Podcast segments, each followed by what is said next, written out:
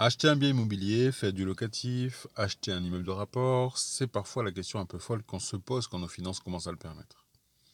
Je m'appelle Stéphane Méco, je ne suis pas un professionnel de l'immobilier, je ne suis pas un financier, je ne suis pas non plus issu d'une famille bourgeoise, et pourtant j'y suis parvenu, alors pourquoi pas vous?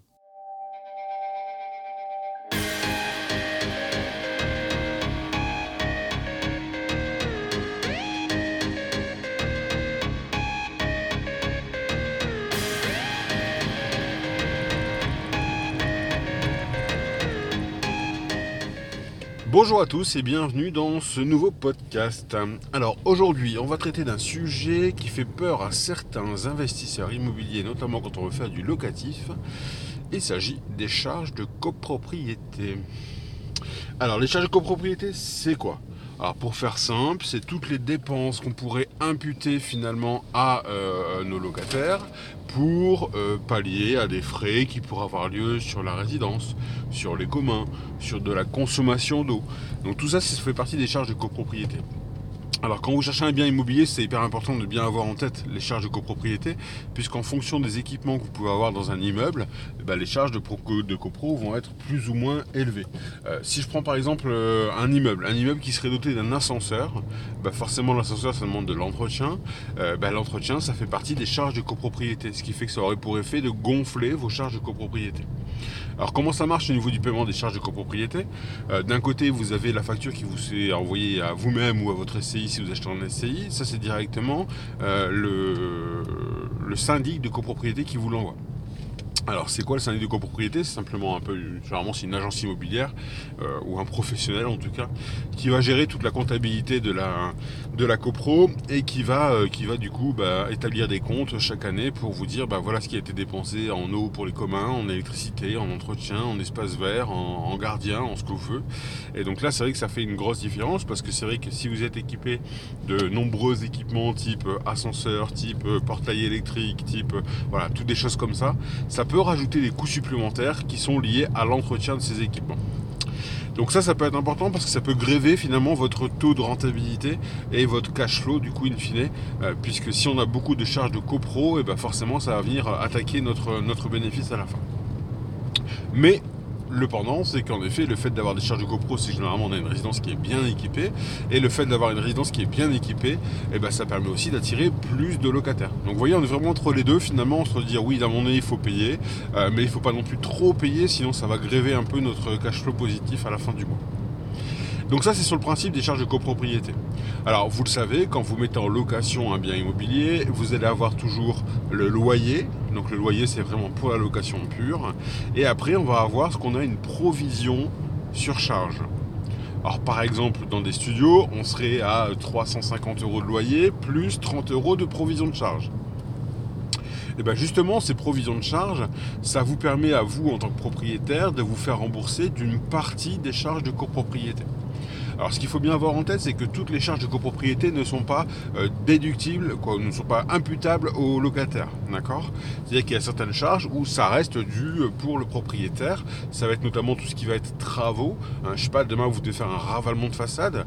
Eh ben, les frais que ça va générer sur ravalement de façade, vous n'allez pas pouvoir l'imputer au locataire. Finalement, le locataire, il va pouvoir, on va pouvoir lui imputer tout ce qu'il utilise. Donc, autrement dit, ça veut dire qu'il utilise, par exemple, les services d'un gardien, d'un concierge. Et bien, à ce moment-là, il y a une partie du salaire et des charges du concierge qui vont pouvoir être imputables au locataire. Euh, il utilise l'eau parce que c'est des lots en commun par exemple et vous n'avez pas, euh, il n'y a pas de compteur d'eau individuel. Et bien à ce moment-là, ça pourrait être euh, imputable aussi au, salaire, au locataire. Derrière, on pourra avoir, par exemple, si on a un compteur individuel, il y a quand même de l'eau pour les communs, hein, parce que bah, le concierge ou la femme de ménage, il faut bien qu'elle nettoie euh, les sols, etc. Bah, cette consommation d'eau, pareil, on pourra l'imputer au locataire, puisque finalement, ça apporte un service direct au locataire. En charge de copro, on va avoir tout ce qui va être taxe d'ordure ménagère, D'accord Dans certaines villes, on peut avoir aussi une taxe de balayage. Hein, il y a certaines villes qui ont un forfait comme ça pour le balayage. Euh, voilà, on peut avoir différents éléments qui peuvent rentrer en compte dans, cette, dans ces charges de copropriété. Donc de la même façon, par exemple, un impôt foncier. Donc le foncier, c'est pour le propriétaire et donc on ne peut pas l'imputer au locataire. D'accord Donc ce qui fait que du coup vous allez devoir estimer, alors notamment quand c'est la première fois que vous allez mettre en location un bien immobilier, vous allez devoir estimer à, la fois euh, le loyer, donc le loyer ce qu'on appelle un loyer nu, c'est-à-dire sans les charges, et donc ça vous l'estimez par rapport au marché actuel, par rapport à la commune dans laquelle il se trouve, par rapport à la taille du logement, etc. Donc n'hésitez pas à prendre plein de critères en compte pour définir le mieux possible finalement votre loyer nu. Et puis après, derrière, les charges de copropriété, là pour le coup, ça peut être plus simple, puisqu'en fait, vous allez récupérer le dernier exercice comptable qui a été fait sur la copropriété. Et vous allez voir dedans la provision, donc le montant qu'ils ont provisionné pour l'année suivante. Et donc du coup, bah, le montant provisionné, vous récupérez la partie qui est imputable au locataire. Et à ce moment-là, vous savez, euh, divisé par 12, vous savez grosso modo combien vous allez trouver en, euh, en frais de copropriété à rajouter, donc en, en provision pour charge. Donc le loyer se décompose toujours, loyer nu plus provision sur charge. Donc voilà sur le principe des charges de copro. Alors après, il y a quelque chose qui est important à avoir en tête, euh, c'est qu'on ne peut jamais tomber pile sur les bons chiffres, euh, puisqu'on, comme on, l'a dit, et ça s'appelle comme ça, ce sont des provisions sur charge. Donc c'est-à-dire qu'à un moment donné, si on fait des provisions sur charge, bah, c'est qu'à un moment donné, on va devoir arrêter les comptes pour savoir grosso modo où est-ce qu'on en est. Alors ça, il y a beaucoup de propriétaires qui malheureusement ne le font pas. Alors, à juste titre ou à tort, ça après chacun en débattra. Euh, normalement, à chaque euh, clôture d'exercice comptable de votre euh, copropriété, vous allez devoir établir ce qu'on appelle une régularisation annuelle. C'est obligatoire de procéder à cette régularisation annuelle. Alors, la régule annuelle, qu'est-ce qu'elle fait? Bah, finalement, c'est le bilan de l'année. C'est-à-dire qu'on va regarder sur toute l'année, toutes les dépenses qu'il y a pu y avoir sur la résidence. On va les décomposer en différents postes. Ça va être consommation d'eau, consommation d'électrique des communs, consommation, voilà. On va mettre vraiment détailler les différents postes. Et pour chaque poste, on va vérifier si c'est imputable ou non au locataire. Donc à partir du moment où vous avez défini tous les critères qui sont imputables au locataire, donc ça n'hésitez pas, hein, il y a euh, service, euh, servicepublic.gouv.fr qui, euh, qui fait ça très bien, il vous liste la liste exhaustive de tout ce que vous pouvez récupérer. Et donc là-dessus, une fois que vous avez identifié finalement tous les postes de dépenses et que vous savez si c'est imputable ou pas au locataire, eh ben vous allez faire la somme de toutes ces charges-là de l'année. Vous allez obtenir un montant et ce montant, vous allez le comparer avec les provisions sur charge que votre locataire vous a déjà versé tous les mois. Et donc à l'issue de ça, il y a deux solutions. C'est soit en effet on est en négatif, ça veut dire qu'à ce moment-là, il y a trop eu de provision de charges par rapport aux charges réellement consommées. Et dans ce cas-là, c'est à vous, propriétaire, de faire un remboursement finalement au locataire. Alors quand vous avez une situation de remboursement, moi je vous conseille de ne pas lui demander de modifier son loyer, d'accord? Euh, Je préfère de mon côté faire un virement directement au locataire, remboursement de charges de l'année. Beaucoup plus simple, c'est beaucoup plus clair. Et puis surtout, ça vous évitera le mec qui va changer son loyer dans son prélèvement automatique, il va changer quoi, dans son virement automatique, il va changer son loyer une fois. Le mois d'après, il va pas, il va oublier de le remettre et du coup, bah, ça va être de nouveau un loyer minoré. Vous allez devoir vous battre pour le récupérer, etc. Donc moi, je préfère partir du principe de dire que je préviens mon locataire si j'ai une règle de charge dans sa faveur. Euh, du coup, je lui explique qu'en effet, on a fait l'arrêté des comptes et que du coup, euh, il a un crédit finalement euh, chez nous propriétaire de 15, 20, 30 euros. Et à ce moment-là, une fois que j'ai ce montant-là, je vais lui faire un virement du montant correspondant. C'est beaucoup plus simple, c'est beaucoup plus clair, et même au niveau de la comptabilité, ce sera beaucoup plus net de le faire comme ça. Après, on peut avoir l'effet inverse, c'est-à-dire que la provision sur charge n'a pas été suffisante pour couvrir tous les frais de la résidence. Alors c'est toujours un peu plus délicat parce que du coup ça veut dire qu'on va devoir aller réclamer un peu d'argent euh, au locataire. Alors c'est jamais agréable d'aller voir un locataire pour lui dire voilà bonjour monsieur vous me devez 150 euh, euros parce que je me suis planté dans mes charges. Donc c'est pour ça qu'il faut essayer d'être le plus juste possible quand on commence l'activité pour être sûr vraiment d'être, euh, bien. Euh, donc voilà, ça peut aussi arriver et à ce moment-là il faut prévenir par écrit en effet le locataire et, il faut impérativement euh, lui donner et mettre à disposition toutes les pièces justificatives permettant qu'il puisse vérifier finalement et qu'il puisse contrôler le montant que vous lui demandez. Donc ça c'est hyper important parce que c'est pareil, ça peut être générateur de conflit. Euh, si le locataire n'a pas prévu qu'il devait encore vous payer 120 euros et finalement il y a une régule de charge de 120 euros, alors déjà vous allez devoir quand même vous expliquer pourquoi il y a eu une telle décalage, un tel décalage sur la provision sur charge. Ça c'est toujours le risque. Mais après, derrière, bah, vous allez devoir au fur et à mesure euh, justifier ce montant-là. Et c'est pour ça que c'est hyper important de bien l'avoir par poste de dépense. Et donc le travail qui a été fait en amont euh, va vous servir. Par exemple, vous allez pouvoir lui dire que voilà, il y a eu une surconsommation sur euh, l'eau en commun, par exemple, ou une surconsommation de l'électricité en commun qui n'avait pas été budgétée dans cette faveur. il y a par contre eu moins de, moins de consommation de produits d'entretien. Ok, c'est négatif. Il y a eu par contre plus plus d'ascenseurs parce qu'il y a des soucis d'ascenseur. Et donc du coup, il y a eu plus d'entretien de l'ascenseur voilà, c'est toutes des choses comme ça qu'on peut, euh, qu'on peut, qu'on peut imaginer. Ou alors ça peut être aussi lié, euh, je sais pas, moi, on parlait du gardien. Bah, un changement de gardien et le nouveau gardien est payé un peu plus. Bah, forcément, ça va influer sur, euh, sur les charges de copro, puisqu'il y a une partie du, du, gardien qui peut être imputée au locataire. Alors je dis bien une partie, hein, ça fait bien attention. En fonction déjà qu'il soit logé, pas logé, c'est pas la même chose. Et s'il n'est pas logé, il me semble de tête, ça doit être 40% qui doit être imputable au, locataire. s'il est logé, ça doit être 70% qui doit être imputable au locataire. Donc faites ça, faites bien attention, mais encore une fois, les services de l'État sont bien faits par rapport à ça. Il y a un site qui détaille vraiment tous les montants. Donc je, peux ne, je, ne, peux que vous conseiller de vous y rapprocher pour pouvoir bien vérifier ça. Donc c'est vrai que c'est un moment un peu délicat l'année où on fait cette régularisation de charges annuelle, tout simplement parce qu'on sait que ça peut être source de conflit euh, vis-à-vis de certains salariés, euh, certains locataires, j'en ai une bonne avec mes salariés, euh, certains locataires, tout simplement parce que les locataires ne se rendent pas forcément compte du coup que ça représente réellement les, frais de, copropriété. C'est-à-dire qu'on peut avoir des personnes qui disent, bah non, finalement ce que je verse, les 30 euros, c'est largement suffisant. vu ce que fait le gardien, franchement, il mérite pas plus. Quoi. Ouais, ça marche pas comme ça. ça veut dire que les charges de copro, c'est vraiment, ça englobe beaucoup, beaucoup de choses. Et c'est pour ça que c'est hyper important de détailler les différents postes quand vous allez faire votre régule de charge pour bien expliquer au locataire bah, pourquoi on en est arrivé à ce calcul-là et à ce résultat-là.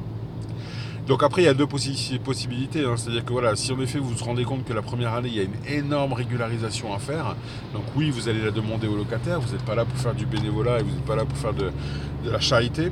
Mais par contre, derrière, ce que je vous conseille, moi, c'est de réévaluer du coup euh, les provisions sur charge.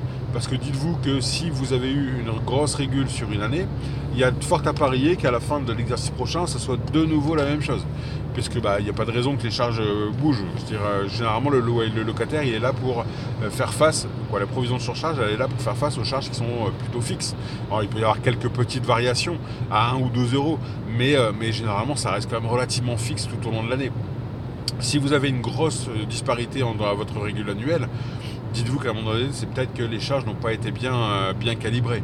Après, c'est pas forcément grand chose. Vous voyez, s'il y a une régule de 120 euros, alors c'est vrai que se demander 120 euros comme ça sur un loyer de 350 un locataire, ça peut être un peu compliqué. Mais par contre, lui dire que du coup, euh, les charges vont passer de 30 à 40 euros pour couvrir, euh, pour pas avoir le problème le, le mois prochain, bah ouais, 10 euros de plus, c'est pas grave pour lui. Vous voyez, c'est le ratio qui est différent. C'est-à-dire que la première année, c'est toujours plus compliqué. Euh, donc voilà, moi je vous conseille de le faire, c'est impératif. Alors déjà d'une, c'est obligatoire de faire l'état de charge. Euh, alors après, si euh, c'est le locataire qui vous donne de l'argent et que vous lui en faire cadeau, libre à vous de le faire. Euh, mais mais c'est pas un bon signal non plus pour lui. Ou alors il faut peut-être tourner ça intelligemment en disant que voilà, comme c'était la première année, je me suis complètement vautré sur les charges, on n'est pas assez élevé. Euh, je vous en fais cadeau pour la première année. Par contre, à partir de, à partir de maintenant, on va augmenter de 10 euros les charges mensuelles, ce qui fait que du coup à la fin de l'année, on n'aura plus cette régularisation à faire et je serai pas obligé de venir vous réclamer de l'argent. Donc vous voyez, ça, ça peut être aussi de, le jouer comme ça la première année, ça passera encore mieux votre augmentation de loyer, quoi pas de loyer mais de provision sur charge, puisque le loyer ne bougera pas. Et, voilà, donc ça c'est intéressant de, le faire de cette façon-là aussi, si vous vous rendez compte que les montants ne vous mettent pas complètement dans le rouge. Euh, si sur un loyer de 350 par mois, on a en effet 200 euh, euros de régule de charge à l'année, ça ferait, moi personnellement, ça m'embêterait un peu quand même de passer à côté. Quoi. Donc il faut vraiment, euh, faut vraiment quand même y réfléchir, euh, sachant que vous êtes tout à fait dans votre droit pour réclamer ça. Après, la difficulté, c'est qu'en effet, ça peut créer un climat un peu délétère avec votre locataire. Et donc ça, c'est jamais agréable non plus, parce que c'est vrai que réclamer de l'argent à quelqu'un, euh, c'est pas, pas hyper fluide. Quoi. Hein. Donc voilà un petit peu le sujet que moi je voulais euh, traiter avec vous aujourd'hui. Donc sachez que par contre il y a beaucoup de syndics de copropriété euh, qui à la fin de chaque exercice comptable vous donnent déjà ce décompte avec cette quotité imputable au locataire. Alors ça ne vous empêche pas qu'il faudra quand même le vérifier hein, bien sûr. Euh, personne n'est à l'abri d'une erreur et l'erreur est humaine. Mais normalement ils ont déjà pré-mâché le travail. C'est d'ailleurs pour ça qu'on a des honoraires relativement conséquents. ils font également ce travail là de dire voilà le montant global des charges que vous avez eu sur l'exercice et voilà la quotité qui est imputable à votre locataire. Donc à ça, il faudra juste rajouter la taxe d'ordure ménagère qui figure sur votre avis d'imposition de foncier. Et comme ça, au moins, vous êtes bon au niveau de vos charges et vous savez combien de charges ils vont avoir. Donc n'hésitez pas aussi à solliciter votre syndic de copropriété par rapport à ça et lui poser la question. Voilà, est-ce que vous faites à l'année, euh, une fois que l'exercice est clos, le, décompte des, charges imputables aux locataires? Ça vous permettra comme ça d'avoir des infos plus rapides, généralement plus fiables, puisque ces infos-là sortent directement de la compta. Donc s'il y a un souci dans ces provisions-là, c'est que la compta est fausse. Ah, donc généralement les syndics font plutôt bien le boulot par rapport à ça. Donc euh, vérifiez, jetez un coup d'œil, vous n'êtes pas voilà, on est toujours prudent et on, vérifie toujours si tout se passe bien. Mais vous pouvez également solliciter du coup euh, le, le syndic de copropriété qui sera à même de vous apporter ces réponses-là. Voilà, petit podcast aujourd'hui, pas très très long, mais je pense que c'était important puisque j'ai eu des sollicitations là-dessus euh, sur comment décompter et comment, euh, comment euh, faire la régularisation annuelle de charges.